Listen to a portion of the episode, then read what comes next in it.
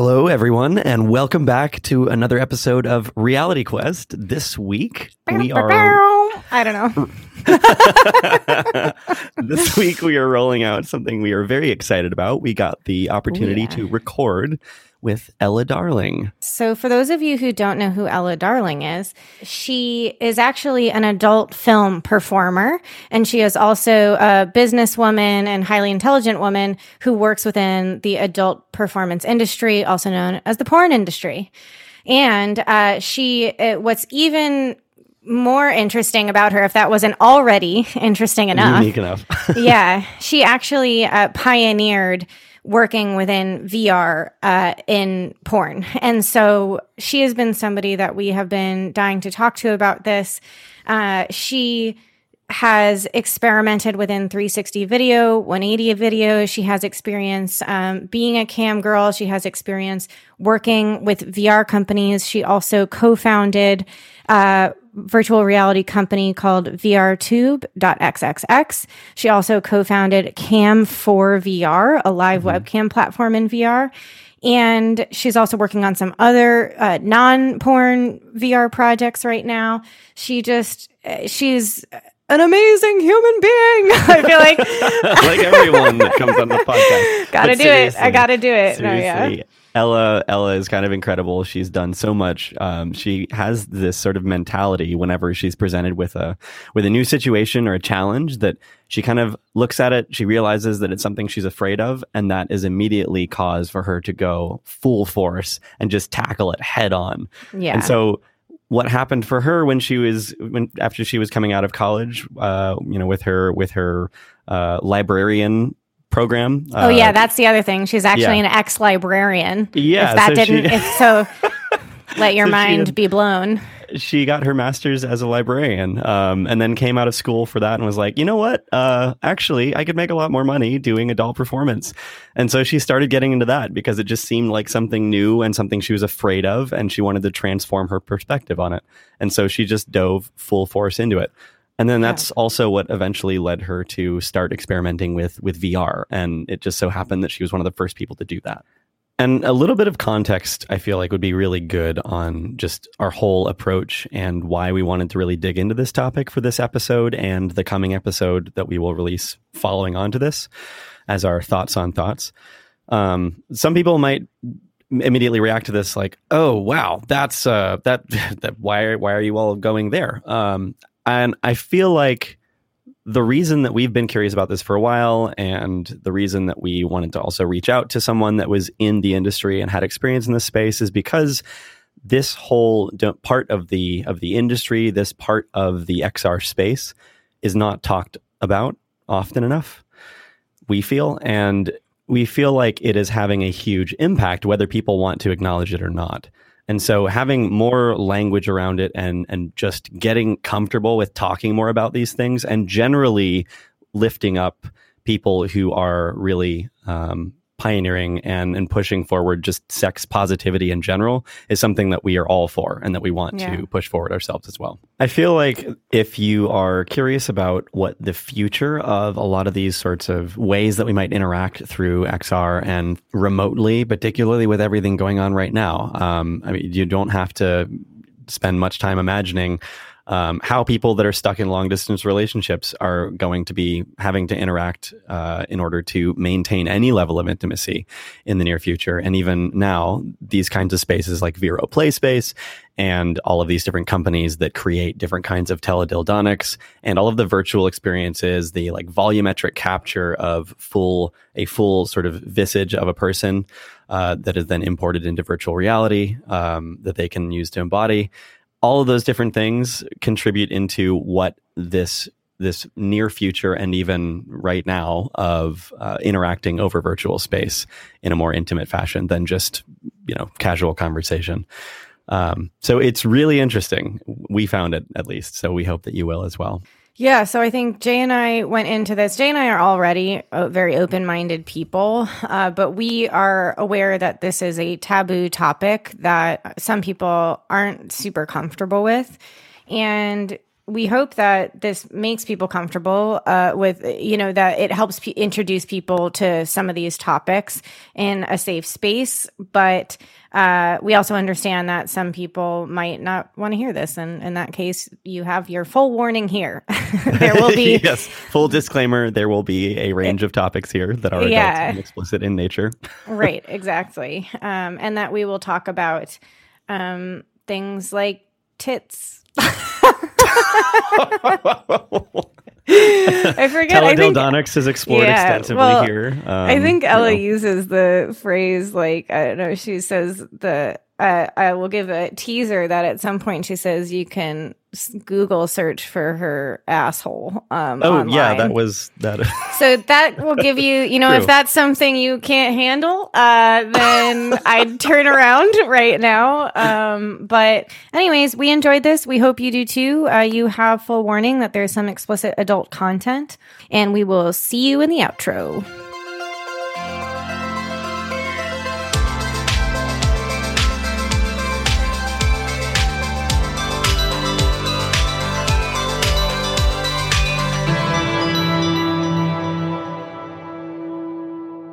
We've all been dealing with this huge quarantine issue, destabilization for many people's lives. But it seems like a lot of the things that you do involve uh, remote communication already, um, and many aspects of your lifestyle. So I'm really curious to hear more about how that's affected you or hasn't, and how you deal with that.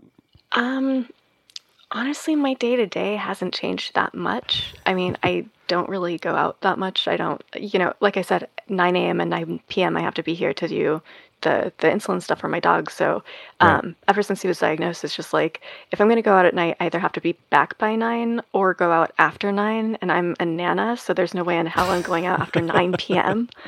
Um, so, um, so yeah, in general, I mean, I used to see like some of my friends, I don't know, a few times a month. Um, that's obviously on hold. And otherwise, it's just, you know, I'm used to being able to just pop out to Trader Joe's a few times a week and just pick up whatever the hell. Um, so that's kind of the biggest thing, just that, you know, anytime you need groceries, you have to like have a fucking battle strategy. Like, let me What pull out the playbook. What are we gonna? How are we gonna deal with this today? There's been a there's been an incident at TJ's. yeah. I mean, you call yourself a nano, which I think is hilarious. But did you know that they actually have dedicated hours for elderly people at the grocery store right now? Yes. Oh, that's um, right. I think it's absolutely wonderful. Yeah. Do you go at that time? Go there. So like, I am an Anna. So Look, I go to bed at 10:30 p.m., so I'm pretty sure I qualify. Excuse me. I'm old enough to have a bedtime a second time. yeah. That's better than my mom. My mom's super upset because she stay she's uh, in her late 60s, but she stays up late and wakes up late. So she's pissed off that it's from like 7 a.m. to 8 a.m. or something like that. But- So how do you how do you go to bed early and call yourself a nana? I would have imagined the opposite. I would have imagined that given your history working with camming and all of that, that it's late night business. Yeah, that's that would have been my assumption as well. Yeah, I don't. I'm not really on cam that much anymore. Um, Oh, Yeah. okay. and it's kind of an anytime thing. Um, Yeah. I uh, I work with a company called Vero PlaySpace, which they have an adult VR app on Steam. But um, about a month ago, we released a character named Vex Ruby, who's a virtual Yeah. streamer, and she's We're been a familiar. chaturbate. I know. Yeah. We we are really excited about this particular topic as well. We've been digging. I'm very glad to hear that. Um, so Vex is, you know, is played or controlled by a real person who is an absolute delight of a human being. Which, if you've ever talked to Vex, you you definitely get that from her. She's so so kind and compassionate, and like Yeah. just seeing her sort of dip her toes into doing this kind of thing for the first time and managing the community and like just engaging with her fans has been really Yeah. really cool because she just I don't know, she's just so loving and so caring and, and she approaches it with such such heart, you know? Yeah.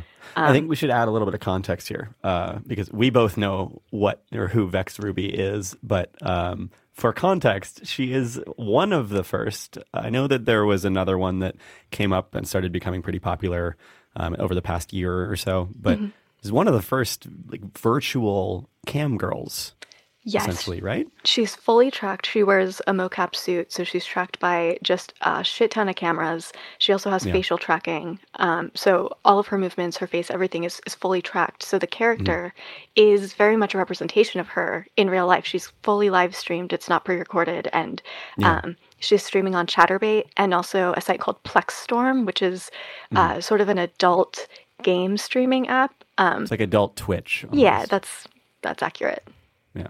Um, and yeah, she's been streaming there, and and she's really cool. She's you know she's um, she's designed by by our team, so her design is just really uh, really beautiful, I think. And she has this really cool room where um, she has something called a lens of truth, and it's like a little like a a looking glass or like a magnifying glass looking Oh. thing. And when she waves it over her body, her clothes disappear underneath it. It's like almost like X-ray. It's like an X-ray glass. Yeah, and when she waves it over like um, some of the things in her room, like I think there's like a bondage bear where if she waves the glass over the bear, you see it turn into like this kinky bondage teddy bear. Oh wow. Oh no. It's really fun. Jay knows. Jay knows I have like I'm obsessed with my stuffed animals, and I and now I'm like, oh no, I don't know if I want to pick they them. have a They're so innocent right now. I don't want to. They're like my children. Yeah. What if, what if you wave the magnifying glass over your stuffed animals and they No, all I have don't wanna- alternate personas? I'm never. I'm gonna be traumatized already from this conversation. One of them is actually Uh, going to be a person. They're going to be the stuffed animal version of a furry. Oh wow. Oh, God. Yeah, like you oh. use this magnifying glass on your room, and it's actually just a whole herd of people there, like congregated on your bed. No, Floppity, no. oh boy. Well, so okay, so in in the case, I'm going to get off this topic as quickly as possible. So in this case, when you're talking to Vex Ruby, so I found her through Vero, and Vero is a social. It's a social play space. Uh, but I thought it was virtual reality, right? It is so Vero PlaySpace is virtual reality, and Okay. Vex Ruby is sort of our first step towards introducing social interactions in the app. Um, sort of, you know, figuring out how to have like a live person or a live host uh, that we can place into the app. Right now, she's on you know the 2D websites Chaturbate and Right. Partially as a marketing move and partially Yeah. just Right. sort of. Uh, you know, do a test run. So we will be, we do have plans to incorporate social spaces um, very soon, which I think, you know, this is a very good time to create something like that um, because people want to be transported out of their homes. So virtual reality makes sense and people need social interaction. And, you know, Right. yeah, I think social VR is a very important thing right now. So on on the ones that are that are not social VR like Chaturbate and all of that that are 2D experiences and she's using what what is that interaction like cuz I'm less familiar with that with I, the the camming world mm-hmm. and so and i'm assuming that is the camming world right chaturbate is it's like Yeah. you so i i would like create a username or something and log in and i would be able to find people and connect with them over video essentially Um, so it's uh, one to many. So the cam performers Okay. broadcast to their audience, and there are situations where sometimes performers will do what's called cam to cam, which you know the the audience person pays them to watch their cam while while they're watching the cam performer. Um, oh that's not so okay. much Vex's style. Um, Mm. But yeah, you you make an account, you ideally buy some tokens so you can tip her, Yeah. and then you can chat Yeah. with her. You can you can do things, and when you tip her, different things happen. So when you tip her, it activates her um, her Lovense toy, which is a teledildonic device. Um, Yeah. which is actually also functional with Vero PlaySpace, um, but it'll activate her her toy. Um, it also makes this cool rain fall in her bedroom, and each rain droplet uh, Oh, right. disappears part of her outfit. wow Yeah. They, That is so cool. Okay, so this is reminding me uh, that I was listening to an interview you had done, Ela. That was you had said you were talking about getting that tipping process and how um, that the. I mean, everything that you're saying reminds me of like Twitch, like you said, Jay. So I get it. So you log in and you can just find different streaming that you want to connect Yeah. with, and uh, and in the case of Twitch, which not everyone's familiar with. I mean, there's a certain uh, base for for Twitch as well, but if people aren't familiar with Twitch, I mean, it, it's I would say it's similar in that you can like subscribe, you can uh, donate, or there's there's a whole monetary economy that's related to Twitch and how to connect with people or how to support them uh, how to get a special relationship with them or get special things to happen. And I remember when I first joined Twitch being so confused. It's like people could do one of the ones I watch, uh, you could do shark interruptions where like just you like pay for something or and and then like uh, or you subscribe and you get certain tokens for this and then you can decide that a shark video comes up in the middle of the conversation. really- I think it's a hilarious premise. But yeah. like this makes, I mean, I'm, I'm just relating all of that back to this idea of like that whole economy with you, you send tips to make things happen and, um, and all those different things that can happen. I think Ela, you put it uh, in something else I was listening to you talk about. It was like a crowdsourced orgasm, which I thought was the best. yes. So one of the things that um, performers often do is they, they'll set a tip goal. So let's say my tip goal is 100 tokens but if you tip me five tokens, I'll show you a titty or or something. You know, based, yeah. it's based on whatever the performer yeah. wants to do. Um, and so each person gets rewarded for tipping a small amount and then once everybody has tipped enough to reach that tip goal then you know you do a different or more uh, engaging or whatever kind of performance right yeah i'm trying not to be crass i'm trying not to be a crass you laugh can be crass. Uh, no no no you, you be totally be crass, crass. this is all of our episodes are are explicit. I would I think, say. yeah, the sense. first one we did, uh, everybody just like was really loving this whole conversation around shirt cockers. Um, yeah, do you know what a shirt cocker is, Ela? No. no. What? Oh, I'm so excited. Uh, I love so, bringing this topic up again. Go ahead, Jay. Yeah. So it came up originally because we were talking about Burning Man, and something that happens there often is people will walk around and you'll say hi to somebody, and then you look down below the belt and you're like, oh, whoa, you're not wearing pants. You're not even wearing underwear. You're just naked from the waist down. Um, so, so, yeah, people so call that like yeah, Winnie the Pooh or yeah. or shirt cocking. shirt cocking, right? I always thought of it as uh, Porky Pigging. yeah, I guess a lot of Looney Tunes characters did that too. Right that was actually that conversation was with a woman who runs Altspace. Do you know Altspace? Oh yeah. I, am assuming you're mm-hmm. familiar with all the social VR applications. Yeah. Um, but yeah, she was teaching us all about shirt cockers because we were we were discussing that kind of question when you're when you're hanging out with somebody in VR, like are they wearing clothes or not? And she was likening it to that burning Burning Man experience. wow, I that has never occurred to me until now. Which is what would you would you think call, I would have. What would you call the the uh, the other side or like the female equivalent of shirt cocking? Shirt cunting? Oh. yeah, I mean that's that's actually pretty straightforward.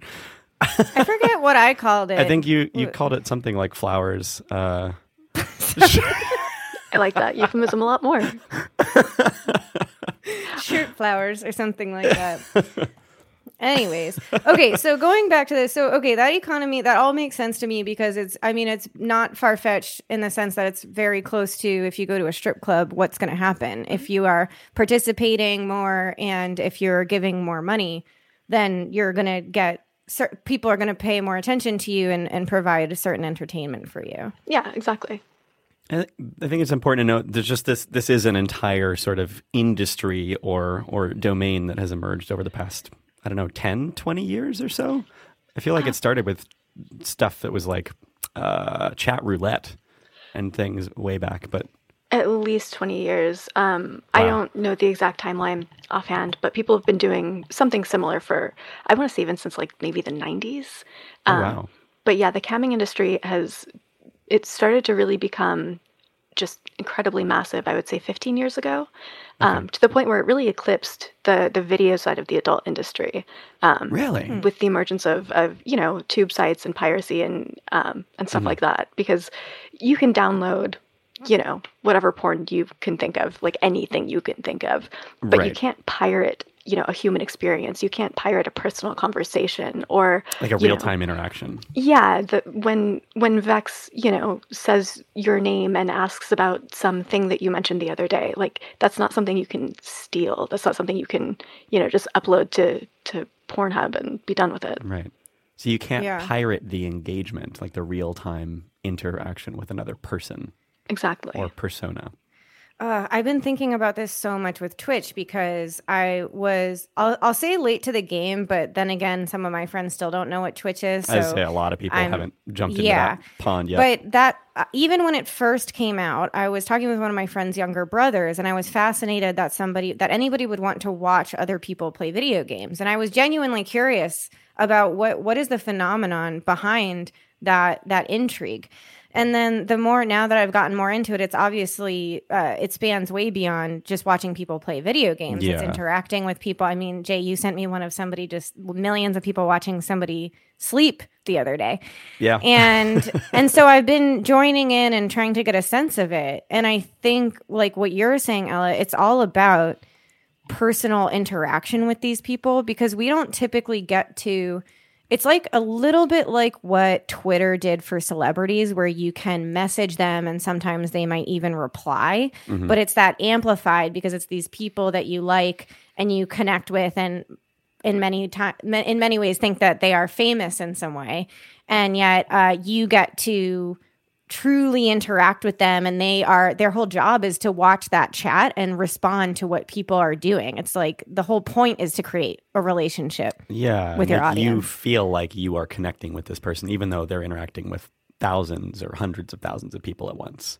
yeah. right It's created these microcosms of celebrity and uh, you know, smaller pedestals, but still pedestals nonetheless that their audience is putting them on and looking up to them on and also they're a lot more accessible because it's a smaller community. It's not like, you know, the the Hollywood glitterati. It's someone Right. who you can actually, you know, reach and, and connect with and feel seen by and feel heard Relate by. with maybe a little bit more as well. Yeah. Yeah. I was also seeing that I think it was on Hulu. There's a show called something about camming. So, or it might have been a documentary. I think it's a documentary, not a show, and I'll find out what it was called. But I'll look it up. uh, a part of it talked about how the the performer, uh, in this case, it was a woman, and she was saying how she really enjoys that connection too. That it is certainly not a one way street. Oh, absolutely. I think it's called a cam life, by the way. Cam. Cam life, yeah. Yeah, for sure. I've been camming intermittently in various regards for oh god, like going on going on 11 years now, I think. Oh wow. 10 and a half years.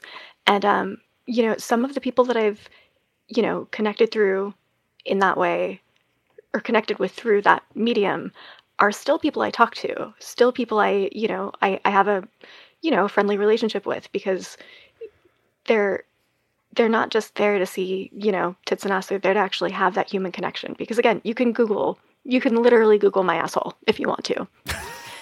but um but they want to have that connection and if they're you know if they're chill and if they're cool like you really do meet some great people Yeah.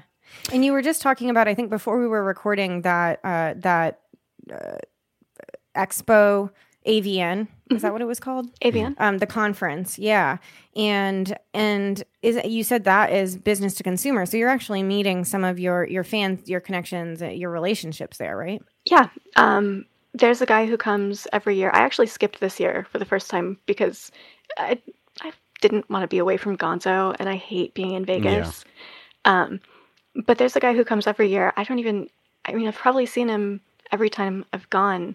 And every year he brings dog treats for Gonzo and he brings Aw. a printed picture of the photo that he took with me last year. And he'll bring me, like, I don't know, like gummy bears or, or just some fun little treat. And and yeah, he comes every year and, and I see him every year and uh, he's a really good dude. And and back when I first started doing adult film, um, again, I don't really perform anymore. Um, Right. Yeah. I'm mostly I do marketing for adult VR companies. Um, I still do some stuff here and there, but I don't know. Um, but back when I was, you know, shooting a lot, I would sign at uh, at different companies' tables, and they would have you know photos printed off for me to, to sign, and you have a signing schedule and and all of that. Wow. Something I I'm really curious about just because of how much time you spent in this space in general, but in particular, uh, as it's relevant to connecting virtually with people. How how have you learned to deal with that sort of that barrier that is in place, but in that one to many sort of communication where you are the camera and you are trying to f- make thousands of people potentially feel connected to you, even though you can't actually have as rich of a connection uh, with them as they see of you. And so you kind of have a bit of a detachment from their persona in that interaction. Um, when I'm when I'm doing a cam show, I'm you know, I'm speaking to a whole audience of people and trying to stay engaged. But um I actually went over a lot of this with Vex recently. The mm-hmm. biggest challenge there is that a lot of the time people aren't chatting. People you could have like a hundred people in your room watching, but just mm. nobody really engaging. And so you kind of start to feel like lurking. you're Yeah, and it's like I get it. Your hands are busy right now, but give me something. um, so you yeah. just sort of end up talking to yourself with the people who are watching, and yeah. just try to keep like stay enthusiastic and stay you know interesting and fun, and doing all of this while having a one-sided conversation with your camera. Right. Um, and sometimes it can feel like you're in a girl zoo on the internet, but um, well put. Yeah, yeah that, I've never heard it put that way. but That totally makes sense. Yeah, that but, sounds um, really challenging. It can be. Um, most of the camming I do now is one, like just one to one with long term clients, okay. and that makes it a lot easier because you know they're not shy and we talk to each other and yeah, like I know them. Right. Yeah. It's more of a traditional sense. interaction between you and another person. Yeah. I mean, it seems like not very different from a lot of a lot of challenges with performing in general. I mean, if you're mm-hmm. a stand-up comedian, you hear this all the time if you're if you're getting crickets uh, and you're not sure if people are finding it funny or not there's just like a lot of uh, question marks you have in your head. And yet uh, a part of that is the whole it's the artistic side and uh, the being a performer which is the reason it's a a job and a skill set is that you can deal with situations like that and learn mm-hmm. to get pretty good at it Exactly. Exactly. I'm actually. So you said, oh, go oh, ahead, Jay. Yeah. Well, well I was going to ask about uh, Vex in particular because you said you worked with her or you've been working with her directly. Um, was she a cammer before she took on this virtual persona as well? Um, I'm not sure if she had ever done any kind of broadcasting before. Um, okay. My understanding is I don't I don't think so, but I I don't want to say for certain. Okay, because I'm interested in what the the differences are, and maybe you can speak on this a little bit, and just like what the differences are between traditionally going about camming um, in the way that most people are doing that on sites like Chaturbate um, or, or Plex. It, it, Plexstorm is what you said. Plexstorm. Um, like the differences and challenge that you face in that space versus making a jump into a virtual persona. There's obviously a lot of differences there, and people aren't looking at the actual physical you. So just how does that uh, how does that ease or or increase the challenge of the whole experience? The biggest challenge with that has really been on the technical side and, and ironing okay. out. I mean, our dev team is amazing. I I cannot confirm if they actually ever sleep because evidence points to the contrary. Um, but but yeah, they I mean they've done an amazing job. But there's you know there's so many little things that you have to sort of go in and fix and make sure everything's working well. And and it's not a traditional you know experience. So there's not you know there's no guidebook for this. Um, right. We kind of have to figure out how to you know um, bridge the gap between the things that you know a, a, typical cam girl would be able to do and what yeah. a virtual cam girl is able to do. You know. Mm-hmm. Um, part of that is just making sure that she has the tools in her space to be able to to do different things. So I mentioned the lens of truth. She's also got her her right. little Lovense Lush toy that is also like virtual in the experience. Um, mm. She has a gigantic, gigantic like dildo thing. It it looks like it's made of sort of clear silicone, and she just, I mean, she doesn't. It's not something that she uses sexually. She plays it like oh. an air oh. guitar sometimes. She, she's, uh, she's really fun. She's so much fun. Y'all, if you haven't checked out Vex Ruby, even if you're not into like the sexy stuff, she's just really fun. So treat yourself. she i mean she Treat seems yourself. like it and i am definitely Yeah. going to check that out now i i didn't look at chaturbate or or the uh plexstorm but i did look at vero because i was looking at the opportunities i, I honestly just stumbled upon it looking at uh, researching vr and porn or related topics And- Researching. researching yeah. yeah Double quotes, research. really tough research uh, that i had to put myself through actually to be honest some of it was tough no, I understand. yeah There's a there's a lot Sure. of variety out there. yeah yeah exactly to stumble stay, upon. uh, certainly yeah um but okay so uh checking out vero so that i don't know if vero stands for something actually but it's v- Well, it was VIRO. V do you guys know Rose is the Vero, initial like representative, right? yes, Veros has sort of stepped back and Yeah. passed the torch to Vex Ruby as our as our uh, uh, virtual spokesperson. Um, got it It was originally called Virtual Romance Club, um, and we shortened it to Vero Playspace Yeah. because It's a little um, easier. Right. So when we have the social area, that's going to be Vero Club. And Vero Playspace is where you can go and watch these sort of pre generated solo experience. Well, they're not solo, but they're meant to be enjoyed largely solo. I mean, live Right. your life however you want to. But um, But they're interactive. They're real time. um, Or n- not To with a real some person, degree. but they're not uh, they're not controlled real time. They're all pre like pre made, pre scripted. Right. Some of them are interactive though. The the latest one that we released is this cool succubus experience where um, she wants you to use uh, like a toy on her first, and then she hands you a candle and she wants you to pour wax on her breasts, and then she she gets hers. Then she does her thing that she likes to do, and she's really cool. So looking. now, this is sorry, I got lost somewhere in there about this is so there's the the play space. Is this what you're describing a two like a, a game experience or a 2D experience it's or virtual. a right? virtual reality experience? It's a VR experience, but it can be Okay. enjoyed if you don't have a VR headset. You can still watch it. it. okay. Um, okay. and it um probably the biggest aspect of it is it connects to i mean we say over 45 different uh, sex toys but it's that number is probably actually closer to 200 um, Oh wow. any like pretty much any toy that uh, can connect via bluetooth Mhm. is compatible with Vero Club. There might even be some non-Bluetooth ones that are compatible. I don't know off the top of my head, but yeah, we support almost every major, you know, connectable toy for whatever genitalia you might possess. And that's all available now, or because I know that Vero is also it's building, right? So they they've only just begun in some way. So I'm I'm curious with what is technically out there now and what's being worked on for the future. We have eight solo experiences available right now. Um, and, you know, there's all different kinds of content. There's one where there's like a furry girl, there's um, a bi male experience. There's, I mean, there's just a bunch of different things. And that's what we sort of consider our first season. Um, the next season is going to be, you know, another probably eight experiences. One of them is actually featuring me. So I got to sort of direct uh, a whole thing just whatever I wanted to do, and they um, they created a virtual character of me, which is really great for my ego and narcissism. um, but so that's going to be out. Um, I don't have a date for it, but that's going to be one of the next releases in that regard. And then we're also working on creating, you know, the social spaces, the Vero Club, which will be, you know, part of Vero Play Space. So right now, Right. Vero Play Space is something to enjoy by your, yourself.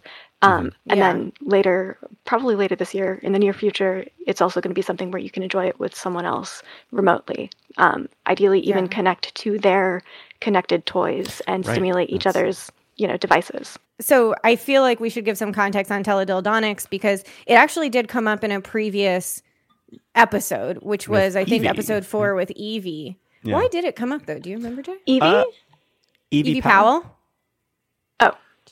I thought you meant the porn star. Oh no. Uh, no, we hadn't talked. To her yet, Unless we don't know something about but- yeah. her. No, I don't. I don't. I don't think it's the same one. Uh, no.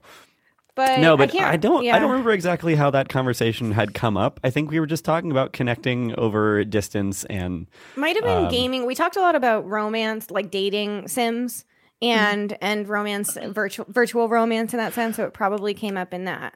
It was uh, because we we were confusing the the term pervasive games.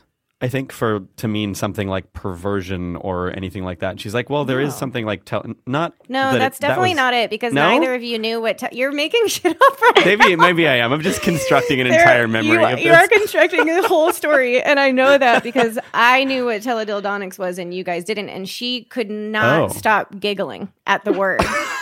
It's after I said it, after I said it, like 20 minutes later, she started laughing again. So. I'm sure you're you're familiar with this, Ela. It's like a it's a word that seems to trigger people into into silliness. Yeah, it doesn't exactly roll off the tongue, you know. yeah, See, it's a I think it does. nice I like saying portmanteau. teledildonics. uh, anyways, so what is teledildonics? Um, Ela, how about you explain? Um, teledildonics describes um, connecting sexual devices across distance. So that could mean um, I have a sex toy here in Los Angeles, and my partner has a sex toy in uh, Brazil, let's say. I don't know. I don't have a partner in Brazil, but maybe maybe they took a trip. And um, But I what like one. but I'd like one. And um, if I have, let's say, like a dildo, anything that I do to that device would be reciprocated in the other person's device. Um, similarly, if you're watching m- most VR porn, um, there's some metadata in that that sends signals to your device so that it can reciprocate the action on the screen um, and stuff like that. It So, syncs Yeah. up with with movement and rhythm and all that. yes. Yeah, A couple so it's a remote other control. yeah. Um, some other interesting notes on that. So one is it doesn't technically have to be by distance. I know that Lovense, for for instance, has created super small devices, so like you can be out in public and using these things, and so you oh, can go you out in private. like got it. Right. So, I mean, so there's obviously different types of toys that function within the uh, remotely, and some of those you wouldn't want to probably bring out publicly. It would be pretty obvious.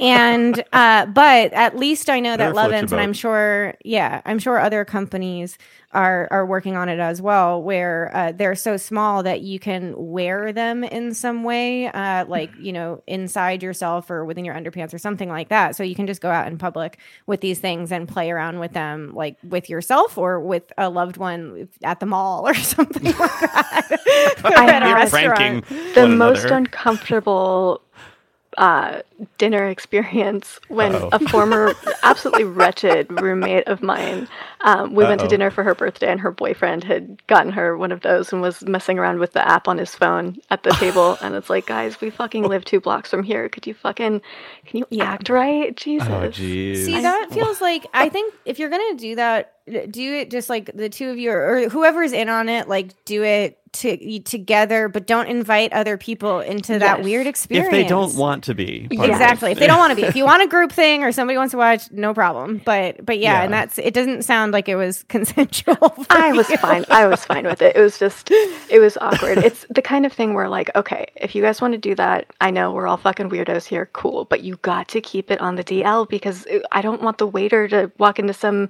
you know, non consensual sexual experience Yeah. that they didn't fucking sign up for because they're just trying to work and do their job and serve us nice Right. food. So just, you know, just be discreet. have some respect for the people around because they're not necessarily on the same page as us. Exactly. yeah so you could just tell the waiter that you were reenacting a scene from when harry met sally you're like we're, we're actors we are performers i mean you're not, you're not necessarily We're in character right Um, now. It's Los Right. Angeles. Everybody here. Right. Oh, the waiter is probably an actor too. yeah that's true yeah they're like i got you There's cameras in the back in yeah. the kitchen, right? This is being filmed right now. oh man but anyway so that okay yeah so that's teledildonics i feel like there was before we leave else that, yeah go ahead I do Yeah. really like the way that that, that this performer or uh, performer, uh, this reporter for Vice had put it um, as just dildos across time or dildos across space. Yeah, exactly. Because I'm just imagining them flying through like a starry backdrop. And, like that should be the ad for the like a, like a dildo with a cape yeah. or like the neon cat where there's a rainbow firing out from behind. Just like dildos across space and time. yeah In this quarantine, I could definitely see those dildos wearing capes. They really are the, the real heroes right now. yeah. So the other interesting thing I found out now, I don't, I'm not for, as familiar with the history, but it seemed like to me that Lovense, that company, was one of the pioneers, if not the pioneers, of teledildonics, and that they first incorporated with Skype. Bef- like that's Oh. how that that's what they were compatible with. So they worked That through Skype sense. first to to make the toys compatible with that. Yeah. I did not know that. Um, but I I hope I'm not making stuff up, but I swear I read it. Um, well, I at least know that that's true for them. I don't know if they were the first to pioneer that stuff, but um, on their website they have like a history of every product they've they've come out with, and um, they used to they originally started it through Skype, which I found fascinating, and it also makes me very curious about the technical back end of that. I just don't eh, like how they made that all work, how they worked with Skype, because I'm also wondering, like, does Microsoft know? And uh, at the time, like, was Skype under Microsoft at that time? Or maybe they weren't. Microsoft acquired Skype, right? So maybe they were on Yeah. their own, and that's why it worked. Because Skype was Anyways. originally these two guys from Estonia, I believe, that that built it, and then they got bought later on. They were they ended up with a lot of money. It was really the point there. Yeah. Um, Microsoft acquired them, but yeah, but I just space found that I found that pretty fascinating. Yeah. Yeah, this whole space is really interesting um, for me personally because I grew up in like I had so many long distance relationships growing up for whatever reason. I think just from traveling around a lot um, over my teenage and early twenties. Um, so I ended up in these situations where you know you are skyping with someone all the time in order to feel connected with them from across great distances, and if you uh, you just imagine the extension of having these kinds of more rich or visceral ways of interacting uh, with with someone that you that you want to be intimate with across distance. It's just it's crazy that that is that's where we're moving into now. Yeah. Um, Lovense is I. So I didn't know about the Skype thing. I think that's really fascinating. Um, a lot of I. Mm, I'm not sure how Skype feels about people doing adult stuff on their platform. So not me, Right. of course, but Of course not. Right. a lot of people still use that for you know for just one to one cam Right. stuff because Yeah. you know you get a better percentage than going through a cam site for it. Um, Mm-hmm. But yeah, Lovense is a really really fast. They're one of the the leaders in the space. Um, I'm a big fan of Yeah. them. Yeah. Wait, sorry, what did you mean about that you get a better percentage on Skype? Oh well, like as because far if- as pay, or yeah, because it's just one to one. Like you just Got have it. 100 percent of what the person is paying instead of paying the percentage to the site. yeah, Got it. I you're see. not It's looking like for change from an audience. You're you're like setting up a session with kind of like going through maybe PayPal for friends and family instead of through PayPal for business. Yeah, like that, like that. PayPal also not super friendly with the porno folk. I feel like everybody uh, there is a general sort of stigma that is very strong around the industry as a whole. You don't fucking say, Jay.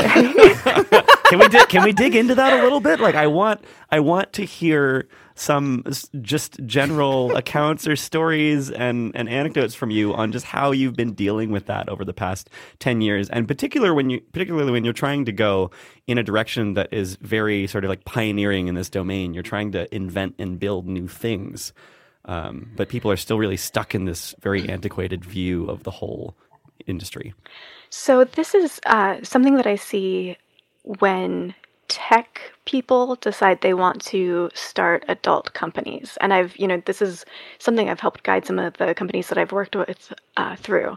Because when you're when you come from the tech space, right, you have a very clear sense of um, how your business runs and what tools, what uh, you know, SaaS and and B two B companies and tools are available. Um, you probably have a favorite host, a favorite payment processor, everything. Um, even you know, email distribution. You right what you use you have a whole technology stack that is part of your business Yeah. With adult, it's like you're in a similar workshop, but none of the tools that you're used to are the same tools. Um, we have, I mean, there are adult specific hosting sites, payment, like several payment processors. um, There's uh, why not mail handles all of the, the email distribution because um, other companies won't let you distribute adult content. Um, yeah, everything. Oh my Um, gosh! So it so it has Yeah. mostly to do with the fact that companies don't want to be associated with adult content. yeah, Not like, some sort of technical capability challenge. like Oh, yeah, Mailchimp doesn't want to have people sending out campaigns for a certain subset of content that could possibly be sent out. Yeah, they uh, back in the day when I first launched uh, VRTube, we were doing uh, the first VR live cam shows, and I didn't realize that Mailchimp had a thing against it all. I don't know why I didn't assume that. Everybody does, but um, but yeah, we got a very very polite email that we could no longer use their services, but but they were very kind about it. But yeah, it's just everything. Um, one of the things, so I used to be on the board of the Adult Performer Advocacy Committee, which was you know a a, an adult performer advocacy group. We did political advocacy and, and stuff like that. Um, and we helped hash out a deal with a credit union here in Los Angeles that is totally cool. If you do porn, if you have a porn company, like they're they're on board, they're they're good. So that was good because um, Chase and Wells Fargo, I believe, have actually shut down performer accounts because they found out the source of the income. PayPal will completely freeze your account if they find out that you know that you're using it for for adult purposes. Um, stuff like that. Is I it- don't know why I'm surprised, but I feel surprised because I think mainly I'm thinking, geez, that has to do so much with some sort of moral code because it's obviously not for banks to turn down profitable industries. I it just it blows my mind that their Yeah. moral code would be so strict that that's what they would decide. And I'm like, what's making them decide that? Is it is it because they're worried that other people won't won't work with them then because they're associated with it? So most companies, it, it comes down to basically pleasing the, the board of directors and the people who are actually giving Yeah. them funds, and they don't want to be associated with with you know stuff like that. It's very Yeah. sanctimonious and moralistic. With banks, I think it's. I mean, there's definitely some of that, but with banks, it was because adult businesses are considered high risk merchants. Um, Oh. Same with cannabis. So with the emergence of of you know legalized or, or at least accessible cannabis, a lot of banks sort of revisited those policies, and as Yeah. a result, even the adult industry sort of benefited from that a bit. Um, So, so yeah, it, 'Cause it comes just down to high to- risk. They're just having to take like a, a a more progressive reassessment of their policies on that. Exactly. But high risk in what regard? Chargebacks Legal? for one. Um, chargebacks? Chargebacks. What are So, chargebacks? Um, so if I buy a subscription to a porn site mm-hmm. and I am doing that because I want to masturbate and I want to do that all of my own volition, I can then call my credit card company when, you know, my partner finds out and gives me grief about it. Oh, no, oh. that someone must have stolen my credit card number. I'm going to call the credit card ah. company and they're going to reverse Oh that charge. God. Wow. Okay, I didn't think about that. Wow. It's so frustrating too because as soon as you said the thing about the the board of directors, which I agree with and makes so much sense, I'm imagining all a bunch of men, and uh, and I'm imagining that nearly DC. all of them use uh like uh like porn Have at some point engaged with porn as an industry. yeah and that they go home and do that and then go to work and say yeah i would i don't want to be associated with with this industry it's just Yeah. it We have such blows an my mind unhealthy but such is life i suppose People point with one hand and jerk off with the other. It happens. Oh, I love that. Everywhere. I love that. oh, that's so good. that's Uh, yeah. oh, that is that is the most amazing way that I've ever heard that phrased, and yeah I don't, it's just it's incredible how unhealthy this this uh, like idiosyncratic relationship we have with our with with sex in general is yeah professionally as well in that everyone knows that it exists. Everyone most people engage with the industry in some capacity whether they're they are uh, use, they're you know paying for or interacting with the content um, or maybe they are you know benefiting from the the business in itself but don't talk about it. Um, it's just I, I I really I want to figure out how to help that narrative become healthier, and I feel like this is one of this is one of the reasons why we really wanted to sit down with you and have this conversation in the first place, is because that same mentality in a lot of ways has been pretty pervasive in the XR space as well. Mm-hmm.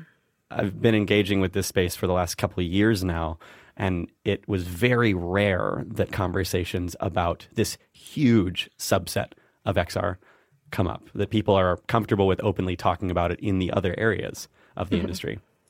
I've spoken at a lot of XR conferences. Um, mm. A couple years ago, I was I was gone more than I was home, just speaking all over. Um, and one of the things that I saw a lot is that um, people would come to my talks expecting it to be something really uh, salacious and really, you know, just raunchy, I guess. And I can make porn so fucking academic and boring on like if if you let me um and just really speak to it like i don't know i think some people thought that i was gonna like start doing like phone sex or something on the stage yeah or, like performing or, on stage or something. Yeah like that's yeah. no that's none of you assholes are paying me. I don't think so. That's not why i'm here. Yeah. nice try. Um but uh svvr i think was the first one to invite me to speak on on the subject and they you know they had faith in me to not i don't know show my ass figuratively yeah. or literally and um that is so weird and yeah but Ugh. one of the things that i've also noticed is it's no secret that this is you know the space that i am in and that's the right. the industry that i'm in people don't know how to talk about it people don't know how to talk to me about it it's mm. either you know, really, really sort of walking on eggshells or or avoiding it and avoiding me altogether because it makes them uncomfortable, which, you know that's cool. You yeah. do. Or people who think that because I work in this space that I am the person to share very like private, personal, sexual stuff with or or that they could just like talk to me in a way that is really like not how they would talk to anybody. Yeah. Right, right. Just like just jump in with me on on this topic yeah. that I don't really want to know about, even though I work in this space or I don't necessarily. I don't know you. It's like how people talk to doctors. They're like, "So I have this gross boil on my on my vagina. Can you take a look?" It's like we're having a friendly dinner, you freak. exactly, exactly, exactly. It's I mean, there's a time and place and you know, if if that's a conversation you want to have with me, that's first of all not going to happen at at this conference that I'm at, and it's definitely not going to happen for free. And also, mm, just read the fucking room, you know, like yeah, yeah, yeah. just pay attention to the social context that we're in. Just because I work in porn does not mean that that is me twenty four seven, and you yeah. can just jump into that context. Exactly. Exactly.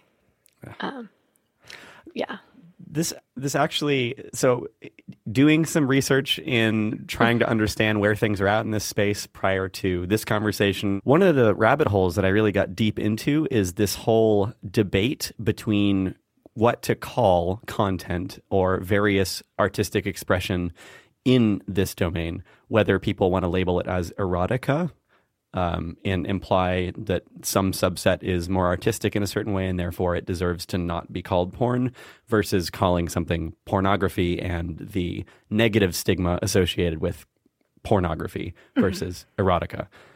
Do you have any thoughts on that? I just call it adult content. Um, there is stigma associated with the word pornography, um, mm. and there's a lot of history there. Um, erotica, I mean, if, if you're the one creating it, call it whatever the hell you want. But right. if it's to make people jerk off, like it's all it's all geared towards the same purpose, right? Right. Um, I don't know. Yeah.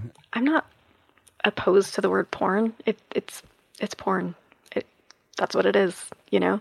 I feel like some people really shy away from that. And it, not just on a personal level, but even I've seen like on a corporate level where companies mm will call themselves tech companies when it's like, no, you're not just a tech company, you're making pornography.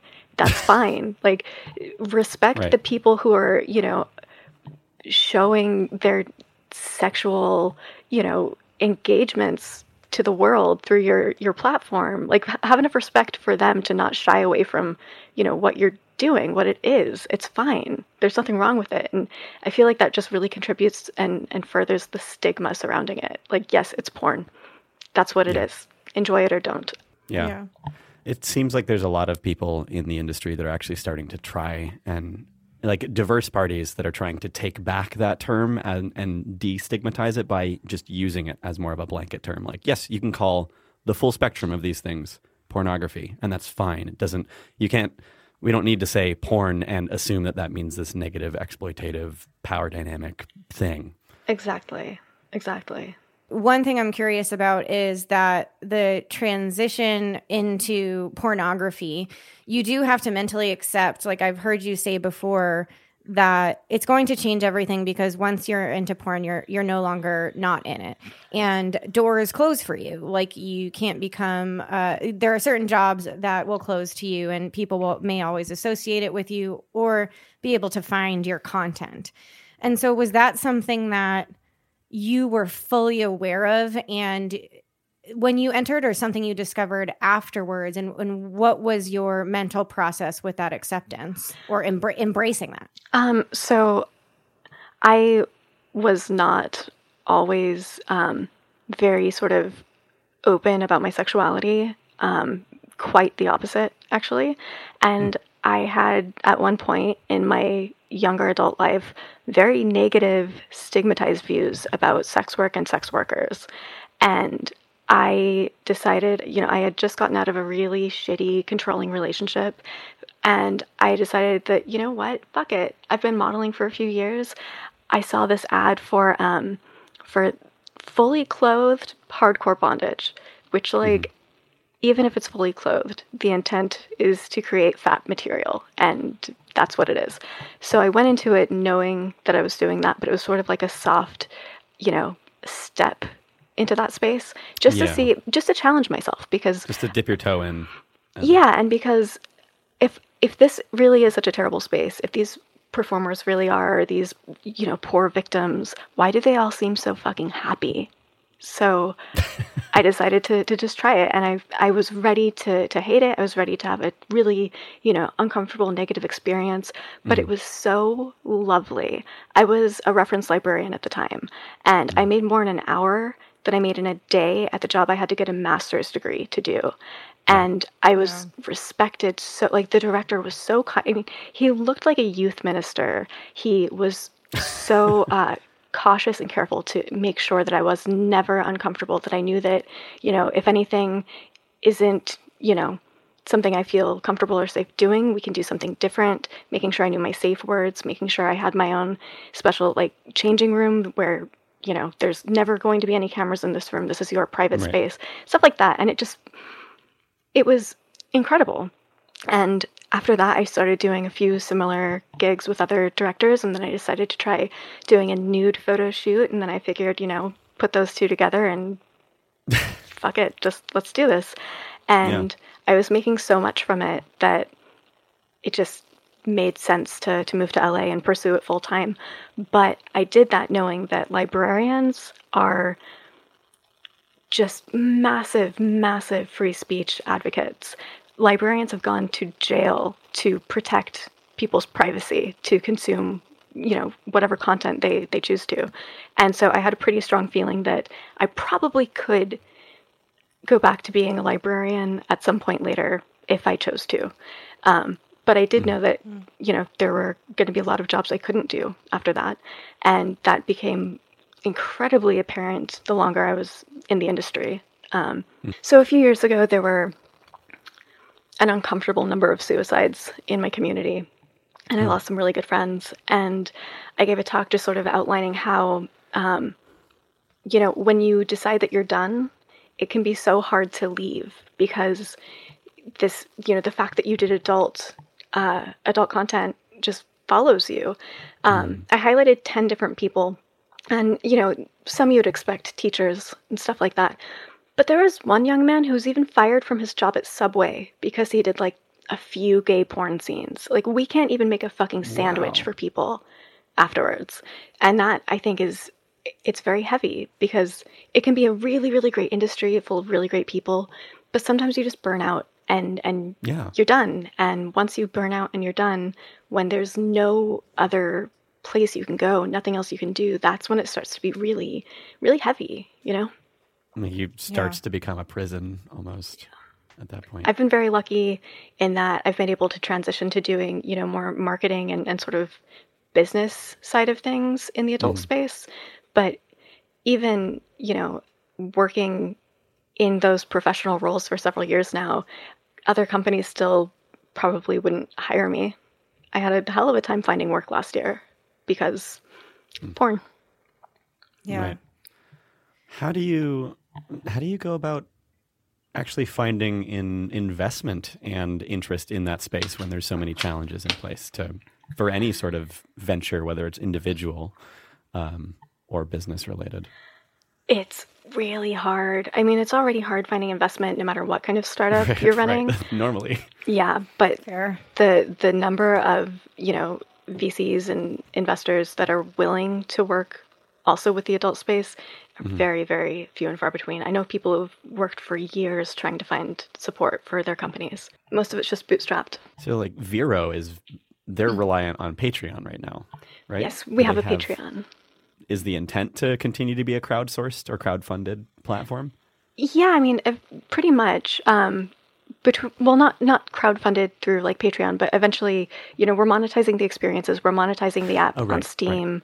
Um, we're going to monetize the social spaces. So it'll be, you know, small transactions for for social Right. things like with cam like with campsites, and you know, charging for the the experiences that we have in Vero Play Space, which we've been doing for a while. Um, We have a few different different avenues that we that we source from. Affiliate marketing, for one. I need a little bit more of a of a sort of context on that. Yeah, that so- looks like here.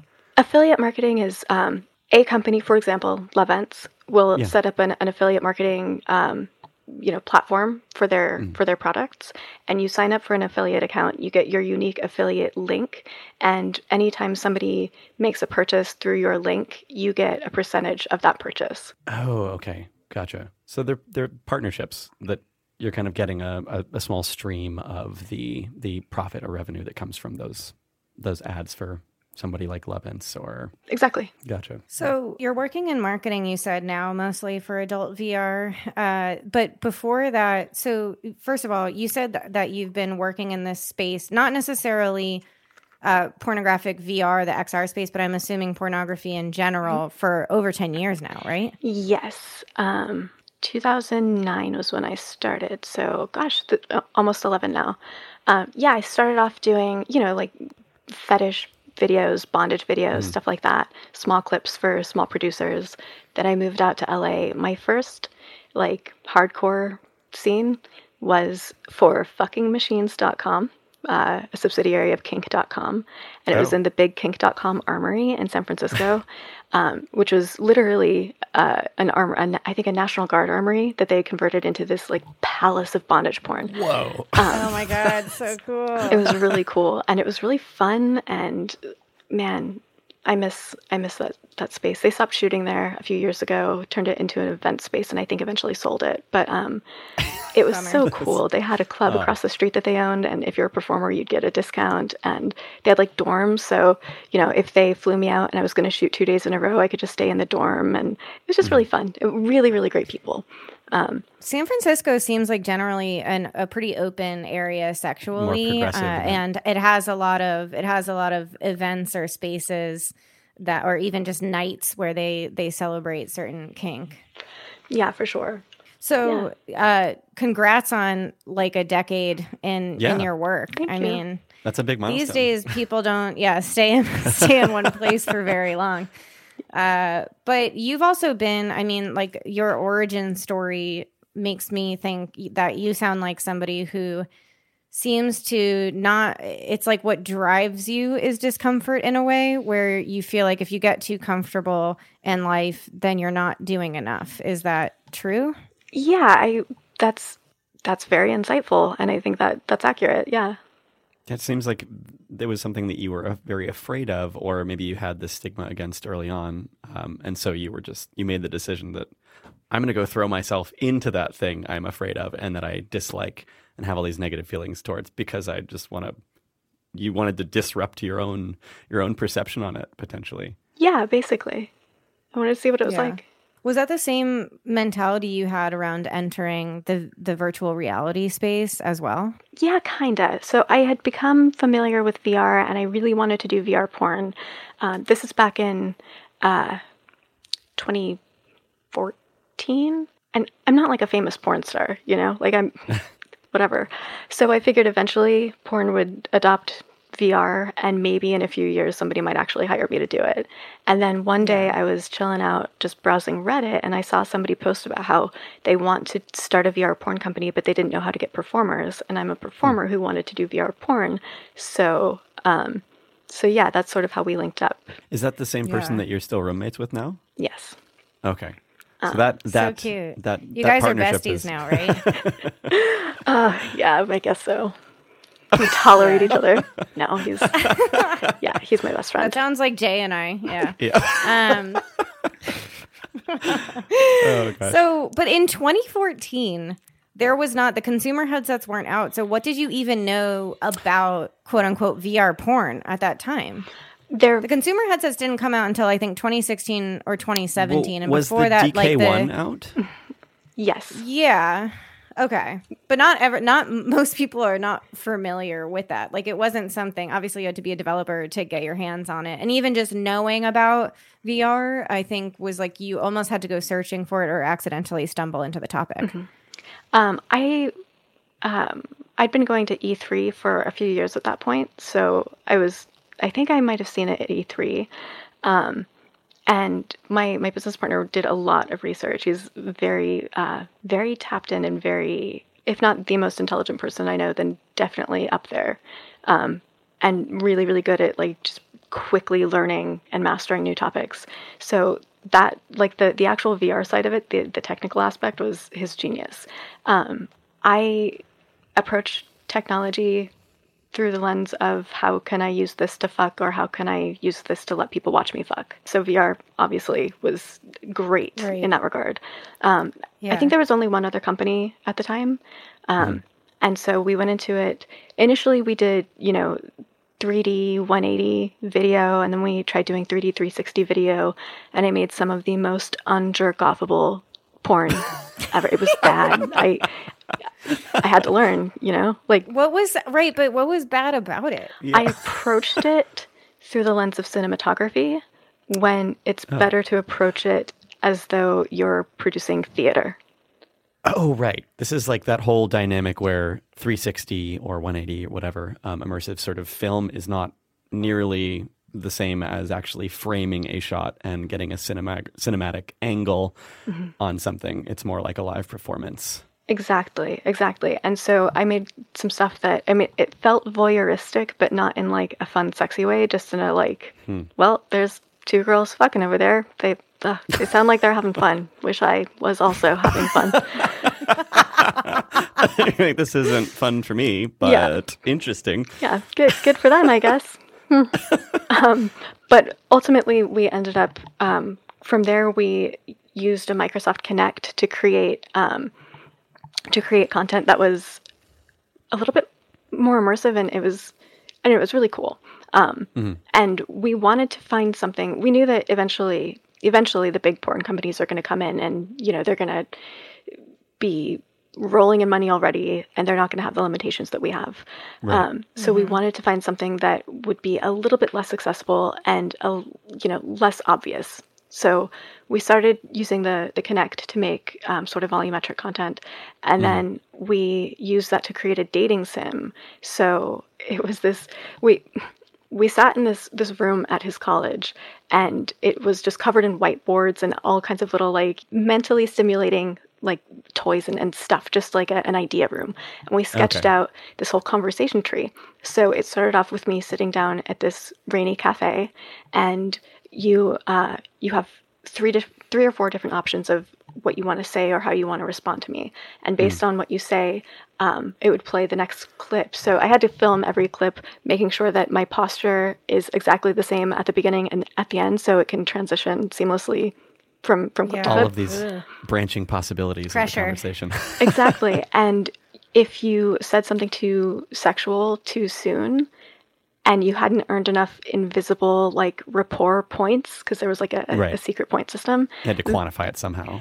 yeah if you say something too too sexual too soon i'm just like mm, yeah i gotta go later so it was sort of a I'm subtle gonna ditch. yeah like a, a, a learning experience um, or if like your your headset was pointed down to my tits i'd be like uh, excuse me eyes are up here what's up That's awesome. So you're like training better social behavior in this sort of Exactly. dating context. And it felt like you were talking to a person, but Yeah. looking back on it, it was only I think it only worked on the DK2. I don't even think you could use it on a CV1 at this point if you had it. Okay. But um, that was the cool part of it. So then we were like, well, what if we just make it so you can actually talk to a real person? And then we did the the cam thing, and yeah, and that was really cool. We licensed it to a cam uh, company for a few years, and then decided to close down our adult company and start a non-adult company, um, Okay. which is what he and I are doing now. We're working on a really cool. I'm not sure how much I can talk about it, but a really really cool like sandbox style like app where you can make games and share games and play games and Oh. there are a lot of really cool uh, developer um, tools in it. So you don't have to know, you know, C sharp. You don't have to learn Unity. You can. It's sort of a shortcut, Oh, yeah. and there's. I- I don't want to say more than I'm supposed to, but it's going to be awesome. And uh, that's exciting. You will have to keep us posted on that. We're big. Uh, we've talked a lot in some other episodes about accessibility for people into gaming and the VR world, and some of speaking of stigmas, the stigma against people who don't know how to code and their ability to create games Mm-hmm. or to participate in the creation of games or virtual experiences. Yeah. And so that's right up my alley, at least. absolutely, well, I feel that definitely mine as well. Yeah, definitely. Yeah, that's so cool. So that so that uh, the Cam company that was Cam4VR. That's what that was called, Yes. right? Okay, so that's since that's since been you, you said bought or retired. Um, the license expired, and we just decided we wanted to move on. Yeah, cool. And so you've really uh, explored and you've played around with the XR space, and it's brought you uh, outside of porn in many ways. Um, but you're also continuing to market and work with companies like Vero. It sounds like, uh, which is still um, very closely tied and integrated within the XR space. Yes, Yeah. absolutely. So in the video game space, it's particularly interesting when you start dealing with those sorts of interpersonal interactions. And when it's not a real other person on the other side and you're in a first person experience, uh, a lot of the critique of like dating sims and things in in interactive mediums like video games is that you can be creepy. You can do things that are not socially acceptable. And a lot of times developers handle that in a way that is not actually conducive to encouraging socially responsible and appropriate behavior. Um, so like how are you how are you all dealing with those kinds of problems in like Vero um, or the kinds of things that you've learned in trying to create a healthier interaction in a virtual space like that? So one of the things is making sure that the characters we create, especially the ones that are based on real people, are only used in the context of the app. So, you know, you're not going to take my my avatar and put her into some some situation that I wouldn't, uh, you know, be cool with. Um, and making sure that performers will eventually have the right, you know, after a certain amount of time, if they don't want it up anymore, then they can have it removed. Um, also making sure that they're not used well just sort of in a context that i've seen some other companies who make uh, you know avatars of real people and then putting Right. them into scenarios that are just awful. Um, yeah. the experiences we create are are s- sort of s- scripted. So it, you can't really deviate from what's happening. You can't you know stand up and like slap someone. Um, it's it's all very sort of i don't know procedural um, so those are those are some of the ways that we're we're doing that making sure that you know you're not going to completely flip the script and, and do something awful and Yeah. you know we don't want to be the place that encourages that Or um, like and make- exploiting people's imagery or exploiting their representation virtually. Yeah, Right. exactly. I read something about how there are people who are creating, you know, pornographic avatars of people's like ex-girlfriends so that they can do Oh, whatever the that fuck. is- That's good. Yeah. yeah. Mm. Ensuring that people have control over their image and the way that it's used is something that's very, very important to us. So uh-huh. that's Yeah. and and Vero, you know, the team is just they're all so focused on on being ethical, on being sex positive, and on being safe and consensual. Um, and that's one of the reasons why I joined them because I really like their whole ethos. Totally. Jay and I both noticed that. We both subscribed through Patreon. Oh, thank you. and yeah, uh, and I was blown away by that and sent it to a friend who's very interested in the space, also in terms of how can we redefine in the future intimacy and sex because a, a lot of the things that attract me and I know Jay to XR and the industry in general is the opportunity to redefine is this chance where we have a new world we can create and new platforms. And so how can we how can we redefine the, our our uh, language and an experience within that? And vero is taking that and doing very sex positive very open uh, and and very respectful to everyone in when they're bringing that to the to the Vero space, and that's something that I just I can't support enough, and I yeah. I hope that more people do that. That's part of the reason we do this podcast is so that we can make people aware of what's available and also bring people get people educated in the space so that they too feel like they can create their own world or in the case of the the new project you're working on Ela that people can be empowered and create things themselves rather than mm-hmm. feel like like the the previous i feel like when the computer industry first started and the same with video games it felt like you were just consuming what was built by a select few people. Yeah. It's a controlled the medium is controlled by a certain demographic because they're the ones making the content. Um, but this and many other mediums vero being a good example of something that's kind of changing the narrative around that uh, in the virtual space it's like all of those are contributing to just a healthier way forward for this domain. I mean, just to echo the things that you just said, Kelly, it's I think my biggest hope for all of this is that we can just make this space and and feeling like you actually have the ability as someone that's an end listener but is inspired by some ideas of their own can maybe find ways to actually start getting into that, to actually start creating and find conduits to express things that they would want to create in the space as well and have it all in a healthy like just real uh, conversational context not something that is quite so stilted and we're we it's just it's really about trying to bring out the humans in this whole aspect rather than focusing on like the products and the tech quite so specifically. Absolutely.